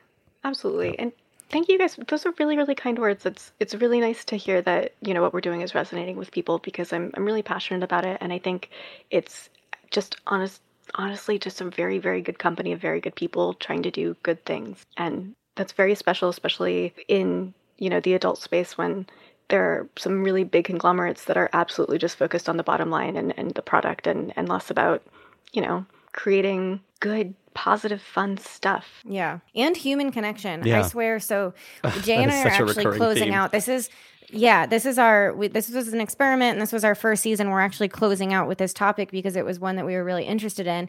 And it makes so much sense that we started out with our first episode was on social VR and our last one is on intimacy and pornography. And throughout this whole season what was unexpected to me at least is that we haven't gone one episode without talking about creating connection in XR and it's it's shocking to me how uh, there was has been a historical argument about when you put this headset on your face and and or just any technology in general how we get engrossed in it and how it's uh, potentially isolating but it's actually doing a lot of the opposite and creating yeah. connections or opening up a space in this instance for real true open intimacy that we don't necessarily get uh, at home or in our, our day-to-day lives i think that um, when XR was a lot more nascent than it is now, a lot of people were were very alarmed at exactly that idea that people are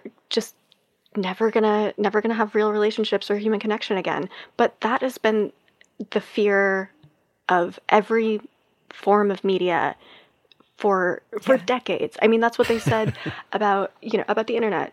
Um, but now we have. I mean, say social, about books. Uh, they said it about books. They people were afraid about kids reading comics because they're not going to read books anymore.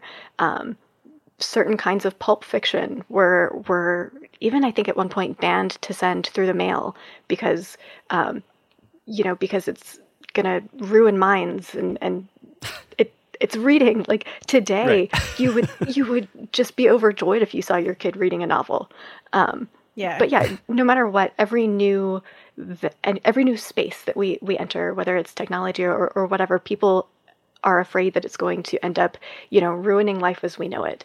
And right. all it does is supplement the social connections we already have. I Right. Yeah. yeah, I mean, I have so many friends all over the world that I connect with based on shared interests rather than, you know, geographic proximity. And and I think that's Yeah. really really special. Yeah, it just it opens it's like it opens up this huge canvas that wasn't there before. Everyone first sees it as a a block or like this is going to uh, essentially stop people from having to be so imaginative. They're not going to use their brains. They're not going to use their head to to think as much because this thing compensates for it. But they really, it every single time it seems to end up as a sort of stepping stone for a whole new spectrum of experiences that we couldn't have had before and that we couldn't have explored prior. Absolutely. Right. Now, that's not to say that it doesn't amplify Totally. issues that we already have. And actually going going back to right and and I think it's true that it doesn't it it does it brings new light or darkness, I guess I should call it, to issues that we that we already are battling. And actually, you were just talking about this this challenge with identity and uh, rights to your own persona, especially if you're being replicated. And I think Jay, I was talking to you about this before, how I came across this fact that people can 3D print a lot of things. So speaking of teledildonics, uh, you know, years ago there was this big ta-da about the fact that you could 3D print guns, and um, now, I mean, you can 3D print sex toys, and you can use those in many different ways. And Pretty sure there's a uh, company can that allows you to mold yourself and then send it yeah, to a, yeah, there's partner. plenty. Right. Now, some of those are great, but then there's also the ability to this guy spent like thousands of dollars to 3D print Scarlett Johansson so that he could do what he wanted with her. And he integrated robotics so that he basically has a robot sex toy uh, doll version of Scarlett Johansson. And, you know, on the one hand, you could say that people people masturbate to magazine covers so what how can you control somebody's identity that's out there when they're just out there Yeah, like how do you But then on the other hand, I feel like- with that? yeah but then i feel like there should be laws in place so that you at least have some basis of defense to say you're not allowed to do that to try and manage it in some way That's so hard in this space, though. I, I, I definitely want to hear your thoughts on this, Ela, because it's this particular part of our psyche is very much something that, at least at this point in time in history and culture, we keep it hidden. So, how do you make laws that tell people they can't look at a representation of somebody else and do what they want with that? Even though it's not directly tied to the other person, so that that other person is completely oblivious to the activity, which ethically shouldn't be happening really but how do you how do we even do anything about that That is so beyond my pay grade, y'all. yeah it's Um, it's it's hard because I think that people should have some right to control their image, and that Scarlett Johansson doll is is very alarming. Um, And I think that people sometimes decide that if you're if you're a public figure, and there are so many different degrees of being a public figure that you suddenly sacrifice your right to privacy or your right to, I don't know, not be harassed in some way. like ownership of your your visual your your persona Yeah. Um, but when someone's creating something for personal use like that, like I don't like it. It makes me uncomfortable, but I don't know how or if we should restrict something like that or or even what that language would be or what the repercussions would be outside of, you know, that particular instance, which is just it's uncomfortable. it is uncomfortable it's very unusual uh i'm always i'm always really hesitant to to judge people really like too harshly for these kinds of things it's disturbing to the person that finds out that somebody else has a doll of you yeah. Um, so like for you as the person whose representation is being used, it's it's very uncomfortable.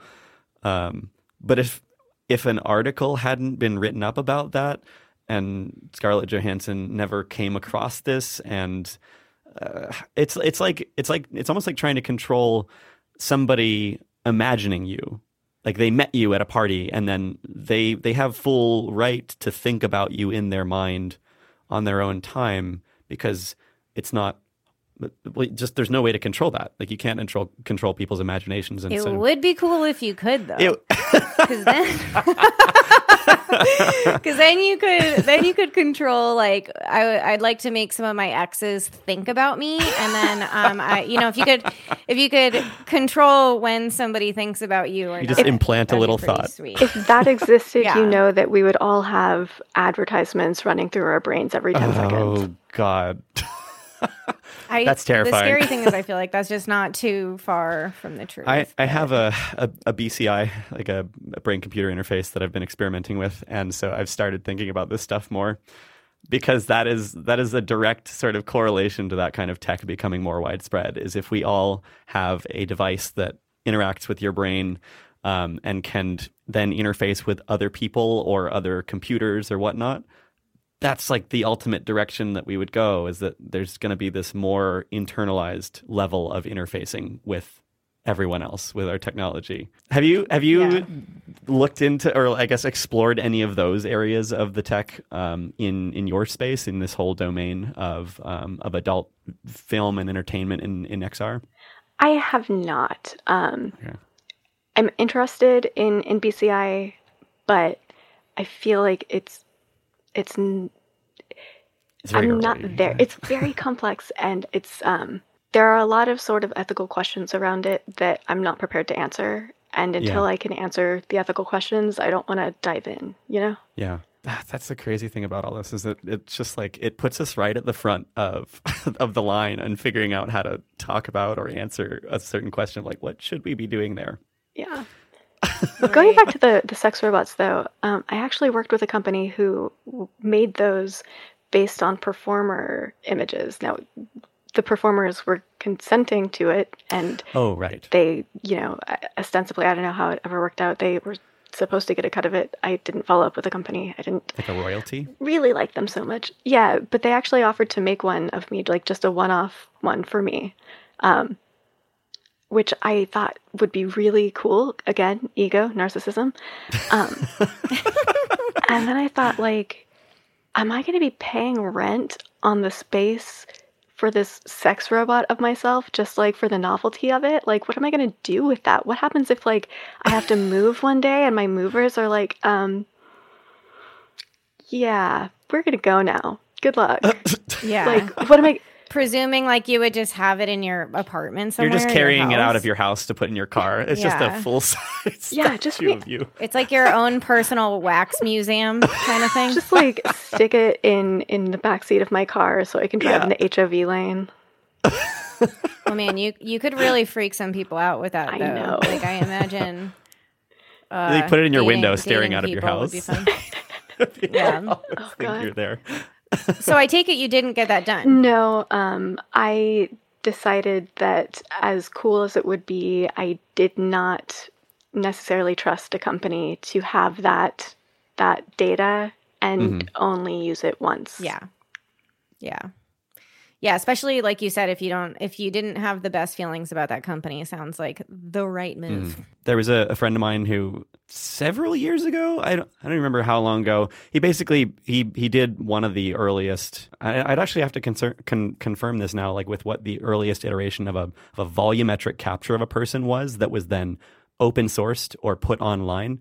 But he basically volumetrically captured himself and put that out in the open and just open sourced it to see what would happen um, to see if that would start conversations around this whole topic of owning your identity and owning your your virtual representation, and start spurring uh, talks about how do we regulate that, like how do we protect people's identity in that when that is the world we're moving into.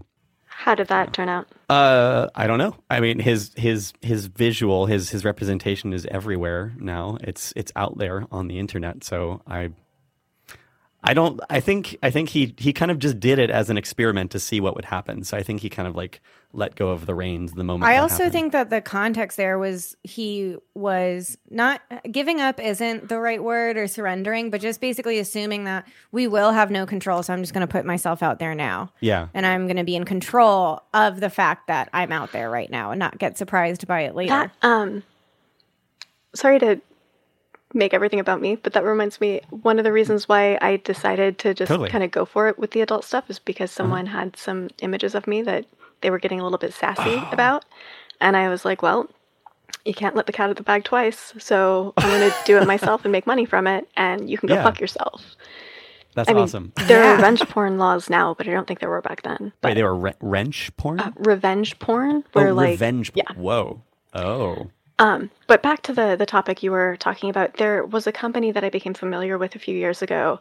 Um, they did volumetric captures of, of performers, and you know you could put them together in different. You could have them do different sex acts, and it was all sort of like uh, early. So it was like, okay, I want them to do doggy style. I want them to do this or that. Uh, I want a lap Yeah. dance. Um, I want this performer and that performer.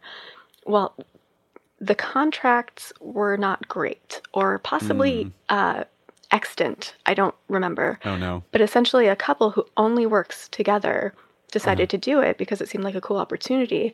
And then when they went to the expo, to AVN, I think, to see, you know, the display at the booth, Yeah. the male partner was actually with a different performer, which Oh no. was not what they thought was going to happen. It was not Right. what they thought they were signing up for, and that's exactly the kind of thing that at Viro we're we're protecting against. Mm-hmm. Because I mean, I saw that happen, and and it was devastating for them. You know, um, I would never want, I would never do something like that with a company that I didn't trust, because Mm. I wouldn't trust them not to put me in, you know. In a scene with, you know, somebody who's on my no list, for example, or Right. a scene Yeah. doing something that I absolutely wouldn't consent to in any mm. case or or even you know it's very common for adult film performers to sort of slowly move through the different kinds of scenes or content that you'll create. So a lot mm-hmm. of people start off you know like I started off doing girl girl only and then you eventually do you know your first boy girl scene and then eventually you do your first anal scene or your first gangbang and each one of those because it's your first you can sort of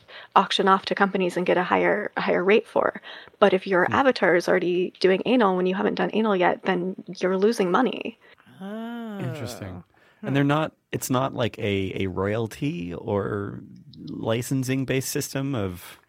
I mean, Maybe there's not even a system really standardized for this yet. um, the company in question um, yeah. I, I don't even know. I don't know what their. Con- my understanding from an investigative reporter that I know was that it was a very, very flimsy contract that they everybody involved should have had a lawyer look over. But I'm not familiar enough with the, the discussion. Um, we don't really do Yikes. royalties in porn, though. You get a day rate, and and that's that. I, it seems like that would have to be different for this situation because it's like if you if you translate that in the old world you physically you would be the only version of you that can be in a in any sort of content. And then in this new world copies of you can be in any content. So just like all these other industries that have taken uh, music essentially and now you just license it to distributors who stream it uh, and you know you're getting royalties per use it seems like that would be the natural progression for this as well. That's I think probably the best case scenario. Um, Yeah. But again, you know, porn really loves to just tattle on itself and like how much money was lost when the tube sites first started because everyone's content was being posted up for free. And then eventually those some of those tube sites created a system where okay, if your content is here, you can make an account and, you know, claim your content and get ad revenue from all of that. Or, you know, you can send in a DMCA takedown request, but it's all very complex and right. um, yeah, the the advent of, of very free accessible porn, if that translated here, then I mean, am I going to be paid every time somebody illegally streams or, or downloads my, my avatar? I mean, how does that work? Um, with Viro, Yeah. what we're doing, um, well, the goal is uh, you know a standard day rate for the performer, and then a percentage of you know of uh, I mean, basically royalties, I guess. But the experiment or the experiences Yeah. that they show up in as they're used. Yeah, and, and it's only going to be the one experience. So the experience that I shot in December, um, actually, I guess they could use my avatar if I went back and, and did a new experience, but they wouldn't apply my avatar to an experience created with a different person in the mocap suit, for example. Right, right. Yeah. Hmm. So these are all a lot of these challenges that we're talking about. Those are specific to having an avatar.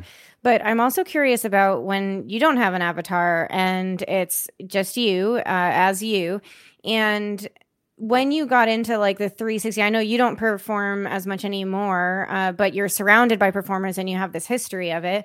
And so when you're doing the 360 180 experiences and you don't have an avatar what were some of the challenges then? Or was it mostly positive opportunities? Like i think i read something about how a lot of the people who had to lay down and potentially carry equipment on them, uh, it was tough for them. And I would also imagine there's like special training going back to your point about how do you interact with the camera because it's very different than cinematic mm-hmm.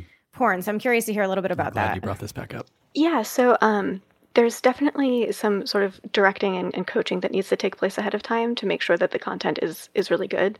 Um, I shot just a handful of performers initially. Um, and I learned very quickly that I, I need to really, really walk them through the best practices for what they're doing. I, I ended up training uh, VR cam performers on uh, three continents, I think, just Whoa. teaching them sort of like how to engage, how to how to mm. really make VR work in ways that you know if they just took their standard cam approach, it just doesn't really work out as well.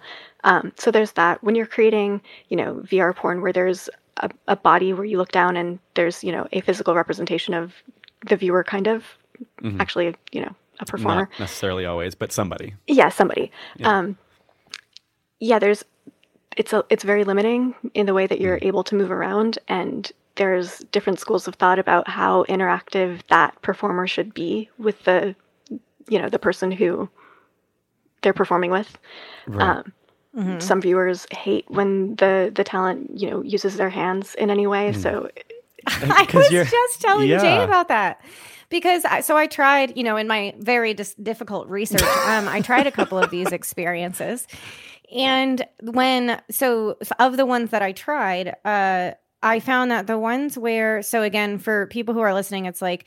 I am in the headset, and most of these experiences were 180 degree. So it's all black behind me and i'm assuming that's largely because there's equipment like when they're re- when you're recording uh, or producing it there's equipment behind you and you don't want to see the equipment yeah, so essentially a and you're also frame. very focused right and you're also very focused on what's in front of you so who cares about what's behind you um, in this particular instance though i imagine happening. there are many where I imagine certain activities you do care what's behind you. Uh, anyways, so this was all this was all just in front of me, and I had I was a man, and I was laying down on a bed, and I had somebody uh, mounting me, or but before that they were like talking or interacting, and the man that I I was the perspective of, he didn't talk which makes sense because you want people to embody that character. You don't want to give them some voice that's not theirs. Yeah. But he did use his hands to be like, um, you know, uh, uh, like waving them or saying no or something like that. what? it totally threw me off. I was like, wait, what? Uh, and so I felt pretty disembodied from that. And so I'm just really, uh, I guess, enhancing or embellishing on what you were just saying, Ela, which is that not everybody enjoys that because it does, it does, you, you get disembodied when you're seeing some other person's hands like spawn out from your body uncontrollably, making weird gestures. Right. So when I was creating content, I never really used uh, like an avatar for, for the viewer, um, partially because I, I mean, it wasn't necessary for what I was doing, mm-hmm. but also because I, I want it to be as inclusive as possible. And I don't want right. someone to look down and be like, oh, cool, another thing catered to white men. Gosh, mm-hmm. They just totally. don't have enough yep. content uh. made for them. And I, unless right. I could create a system where you could customize the body that you feel like you're in to reflect, you know, your gender and racial and just physical identity to some degree, I just didn't mm-hmm. want to fuck with it. Um, but I would say the best VR director that I've worked with is my friend Anna Lee. Um, I okay. helped uh, I helped her produce a series last year, an ASMR solo series called the Black Box Collection, and yeah. the way that she directs is really really good. She first of all she always puts talent first. She's just a delight of a human being, but basically she would sit down the performer and say, "Okay, you're Ela Darling. Obviously, that's what we're going to market this as. But for mm-hmm. this video, I want you to just be you. And she would use, you know, your real name to to connect with you as the person that you are. And you know, I want you to do whatever makes you feel sexy. You can be as graphic as you want. Um, for the scenes that I did, I didn't even get naked. Um, it was really more fetishy, but really just wear whatever you want. We'll style you however you want. Uh, do whatever feels right and whatever turns you on. And anytime that you're talking to the camera, use gender neutral language so that it is inclusive. And I really loved that. That's um, awesome. It was really, really cool. Like one girl yeah. just wanted to go go in in her bathrobe. So she did her scene in like started off in in a big fluffy bathrobe, and it was really cool seeing seeing a director allow us to have that much agency.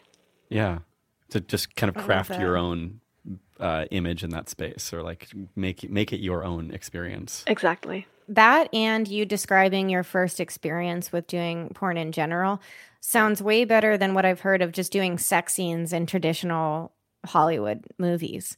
I've heard some horror stories from that where the directors don't really respect the women in that case, or they have like so many people in the room uh, because I think Olivia Wilde did a really good interview about mm. this, where they're just like, "Are you sure you need all of those people? Like, it's um, it's supposed to be. There's a term for it that I'm forgetting, but like, just your your core team, closed door kind of experience, and you shouldn't be, uh, you know, have a monitor up with the entire crew mm-hmm. being able to watch when this person's taking their clothes off.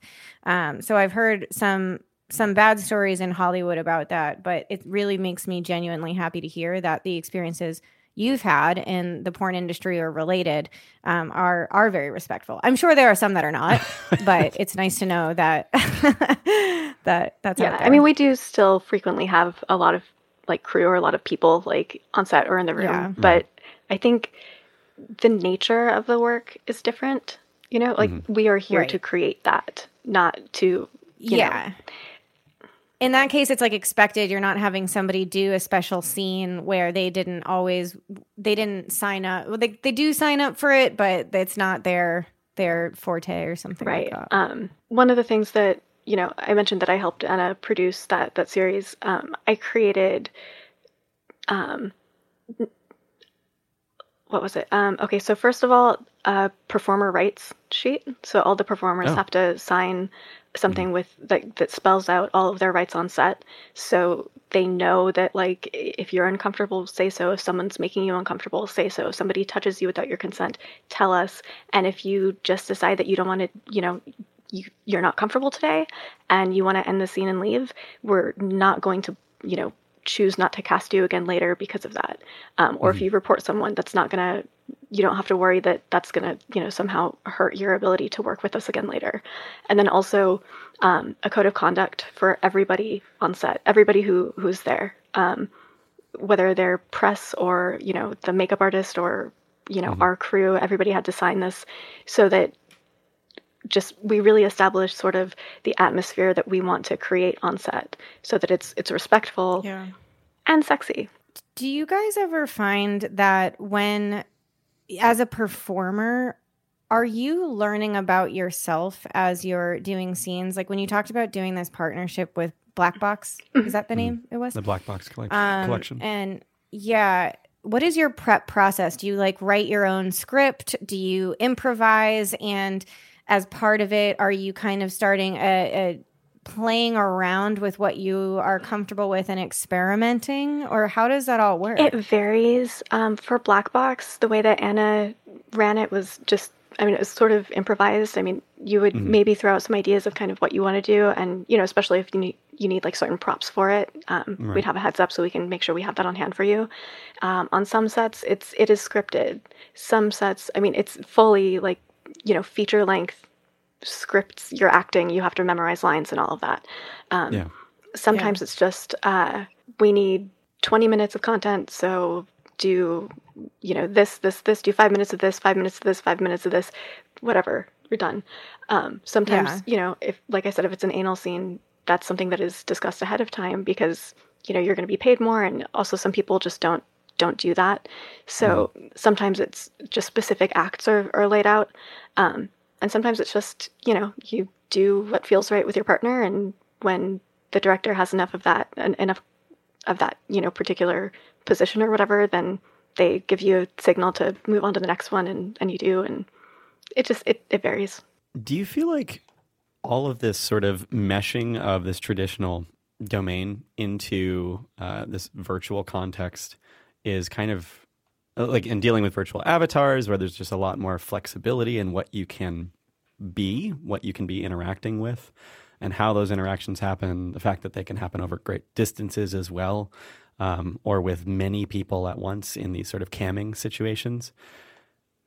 Are these things kind of like changing the way that we that we look at sex in general? Um, is it does it feel like it's op- it opens people's sort of perception up a lot more?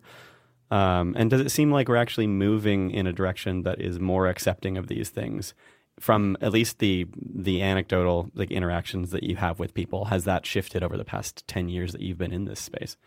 Yeah, I think um, I think there's less and less taboo around it and less stigma, especially you know with camming. Anybody with a webcam can be a cam performer, and Right. It's kind of democratized it a bit. yeah, exactly. It's democratized it, and at this point, I think most people know somebody or know somebody who knows somebody who does some kind of sex work, camming, or, or what have you. Um, Right.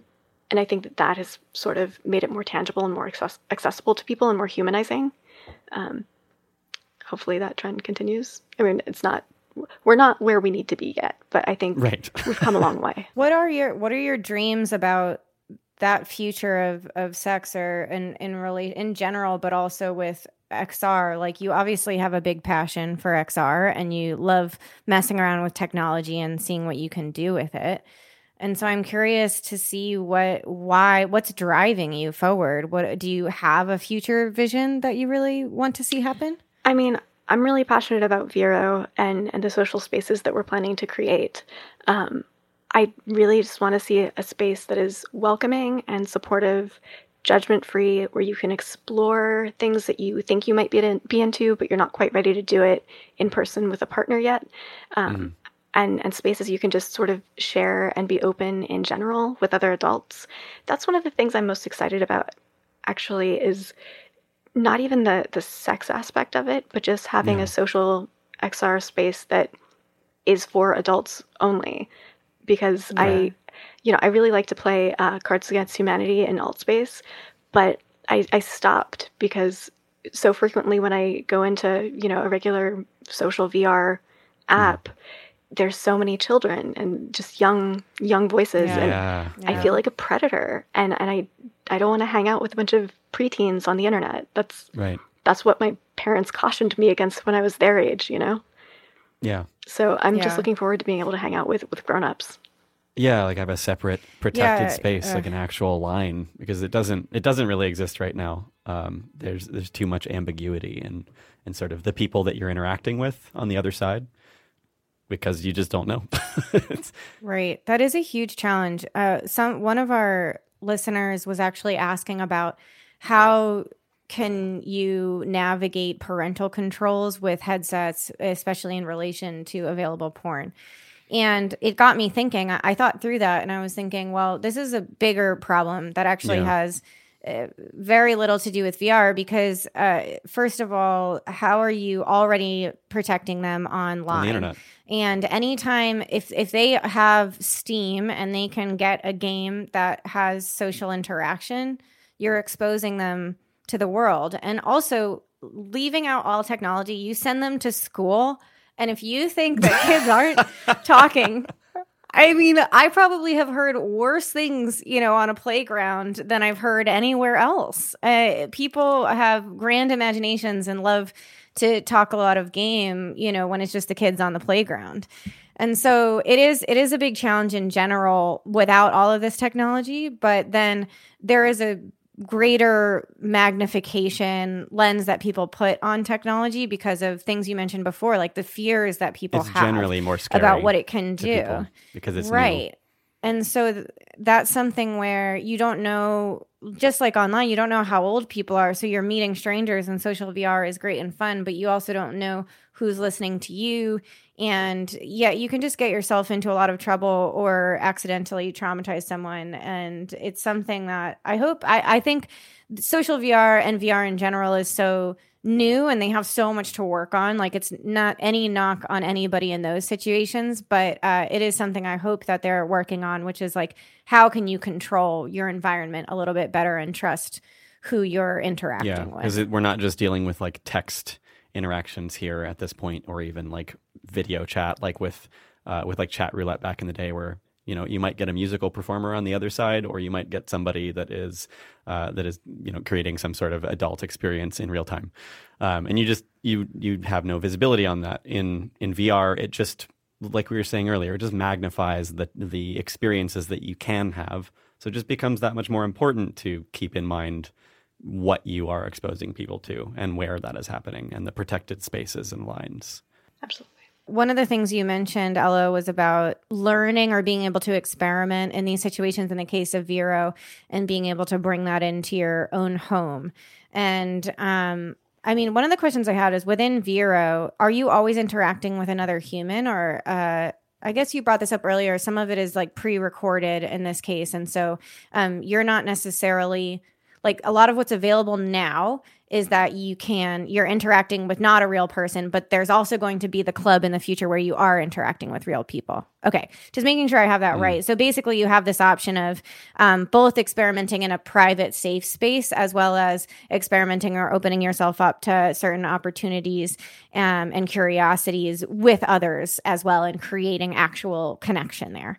Um, yeah. yeah did, correct me if yeah, I'm wrong. Okay. with the social spaces, there's going to be the, the, way the app is designed. It's sort of um, there's an elevator that will take you to different levels. Um, mm-hmm. So one level is going to be like no like no touching, no like you can't interfere with someone's personal space. It's going to be very right. um, you know very low, uh, not low engagement, but um, low stakes, I guess. And then yeah, or like low invasion of of personal space. Exactly. Yeah. And then there's going to be, you know, there will be a level where you can do whatever consensually still, but right. but you can sort of choose the environment you, that you want to be in in that regard. It seems like that this team in general that you're working with, you all are exploring some really interesting and forward thinking um, material here and and problems. And I'm really excited to see where that goes over the coming years because um, it's really it's really going to open up sort of the the kinds of experiences that you can have via via a virtual space online, um, and also will will place a lot of interesting challenges in front of you all to to figure out how to innovate on and overcome. That's absolutely absolutely the case. Every new cool thing that we do brings about you know twenty new questions about how to how to do it best. But that's yeah. the case with everything, right? Yeah. If you're right. really dedicated to making something good. Yeah. Uh, I'd like to, if you're open to it. So I tell Jay all the time that I do this thing called birthday questions, which is every every time somebody has a birthday, I ask them I don't know, certain pointed questions about their previous year and then the year coming up. And since you semi recently celebrated a decade in your job, porniversary. I want to ask you yeah, porniversary. porniversary. If you don't mind, I'm going to ask you three birthday questions, is what I'll call our porniversary. Perfect. Let's do it. okay. All right. So it's hard because it's a decade. So you're welcome to answer in whatever length you want. But uh, what is one of your biggest lessons learned in the past decade? That's a very good question. Um, I think being discerning about who I spend my time and energy with, whether that's, you know, socially and personally or in a work or business scenario. Mm-hmm. Yeah. What is one thing you are most proud of? I would say the live VR cam stuff that uh, my co-founder and I have, have done, I I got to be the world's first VR cam girl, and that's awesome. Mm. And then later, when we stopped doing the adult stuff and did more sort of all ages mainstream stuff, we had a, a live broadcasting app where you could buy treats for my dog in VR. You could drive a little RC car around my living room that had a VR camera mounted on it 24 oh, hours wow. a day. And once a day, I did an hour long broadcast, like every day, um, just talking with people. And that is all really cool. And in that process, I also learned like how to code and how to build Arduino, like dorky Arduino robots. Like I made the Doctory dispenser and the RC car and a bunch of other really, really silly, silly little dorky robots. And, and I'm really proud of that. It's definitely something to be I proud of, that. and So. I want to see it as well. uh, okay, so final one is, and I just want you to be aware you got the very abbreviated birthday questions. So uh, normally um, I'm a little bit harsher, but uh, okay, so moving into the next decade of your life. Uh, what is a mantra or or a theme you want to live by? Oh, golly. Um, That's a good one. that is really good. What's a good mantra? Um, I definitely do that by like the year basis. I don't often think what is the theme. For I mean, the you next can do it going into this next year rather than Yeah. decade, but it's decade, decade, um, I have a good quote. Can I can I find it real quick? Yeah, of course. absolutely. Yeah, it's like this this past year. I I definitely looked ahead and said, what do I want this year to be about? And I did that the previous year as well. I started to make a habit Yeah. of that. That well, that's what birthday questions are normally by the Yeah, year, right. Unless it's a big, unless it's a big birthday, it might be like, what do you want to say to yourself by the time you're sixty, if it's your thirtieth or something Right. like that. Anyways, did you find the quote? Yeah. Um, sufficient unto the day is the evil thereof, which basically means don't borrow tomorrow's problems because you've got enough today. Ah. Interesting. So take things step at a time or steps at a time. Yeah, especially right now in this climate, um, it's very easy to get overwhelmed with panic and uh, just general fear. Everything is so austere right now, and just sort of focusing on on today and letting tomorrow be tomorrow, and you know, preparing for for what needs to happen, but but not allowing myself to get overwhelmed by you know fears or or or what have Yeah. you. Yeah, Roll with the punches I of today. yeah, I feel like I needed to hear Yeah. that, so thank you. That's that is awesome. I love love- it. Well, Ela, you are extremely impressive. I know there's a lot we didn't Yeah, get yeah. into, but you are super sharp and artistic and creative. I can't wait to check out what you're doing with Viro and what you're doing with your business partner that we can't quite Yeah. talk about we will yet. we will revisit I'm, just- that in the I'm future. really excited about about your your decade coming up. Thank you so much. Thank you so much for Yeah. having me. You guys are an absolute delight.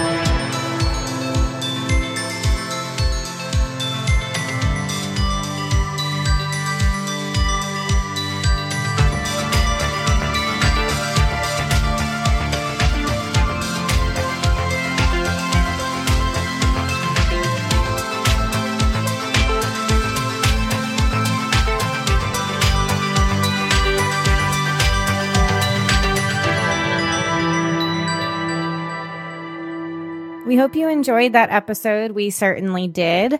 If you would like to follow Ela, which we highly encourage, um, she you can follow her at on Instagram and on Twitter at Ela Darling. That is at E L A D A R L I N G. You can also follow the project that she's been working on. That is Viro Playspace. Um, if you want to look up more, you can find them at viro.club. That is V I R O dot club.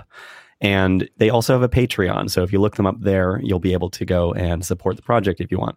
They're not taking any investment or anything like that right now. Um, they're just kind of an independent thing. So they are Patreon supported at the moment. And Jay and I are both supporters. Yeah, yeah, we are. We decided as a result of just all the research and stuff for this episode and uh, and and this whole domain, we really loved what they were doing in that project and the general sort of open-minded approach that they were taking uh, to creating this sort of adult play space. And so we both independently, we didn't even realize you did it at the same time. we both decided to go in and support them. Yeah. So Yeah. excited And about that. Uh, there's a bunch of other stuff we talked about in the episode, so those will all be in our show notes, uh, linked through our website. And Yeah. what's our website, Jay? oh, well, if you haven't been there before and you didn't know, it is at realityquestpodcast.com. Yes, we have many posts there now because we are up to episode 15, which is crazy at this point that we've we've made it that far. It's awesome.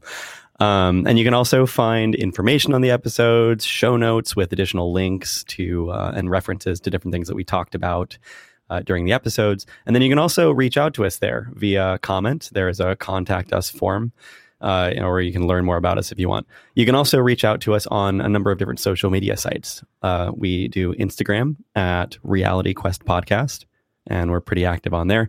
And then we also do Twitter at reality underscore quest. And yeah, like always, that's where you can go to see Jay's wonderful art for every episode. So I can't wait to see what your art is for this one. Ooh, I know, I know. I've, I have, I have the idea already of what I'm doing, so I'm just finishing it up at the moment. But uh, we will, we will all get to see it very soon.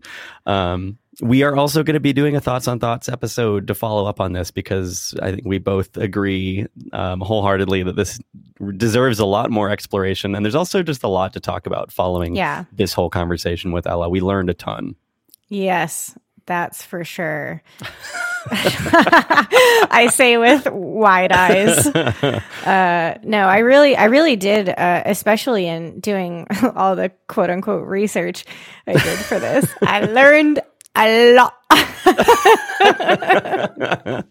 yeah, the the, Um, the the range of human sexual interests is is impressive to say the yeah. least. yeah.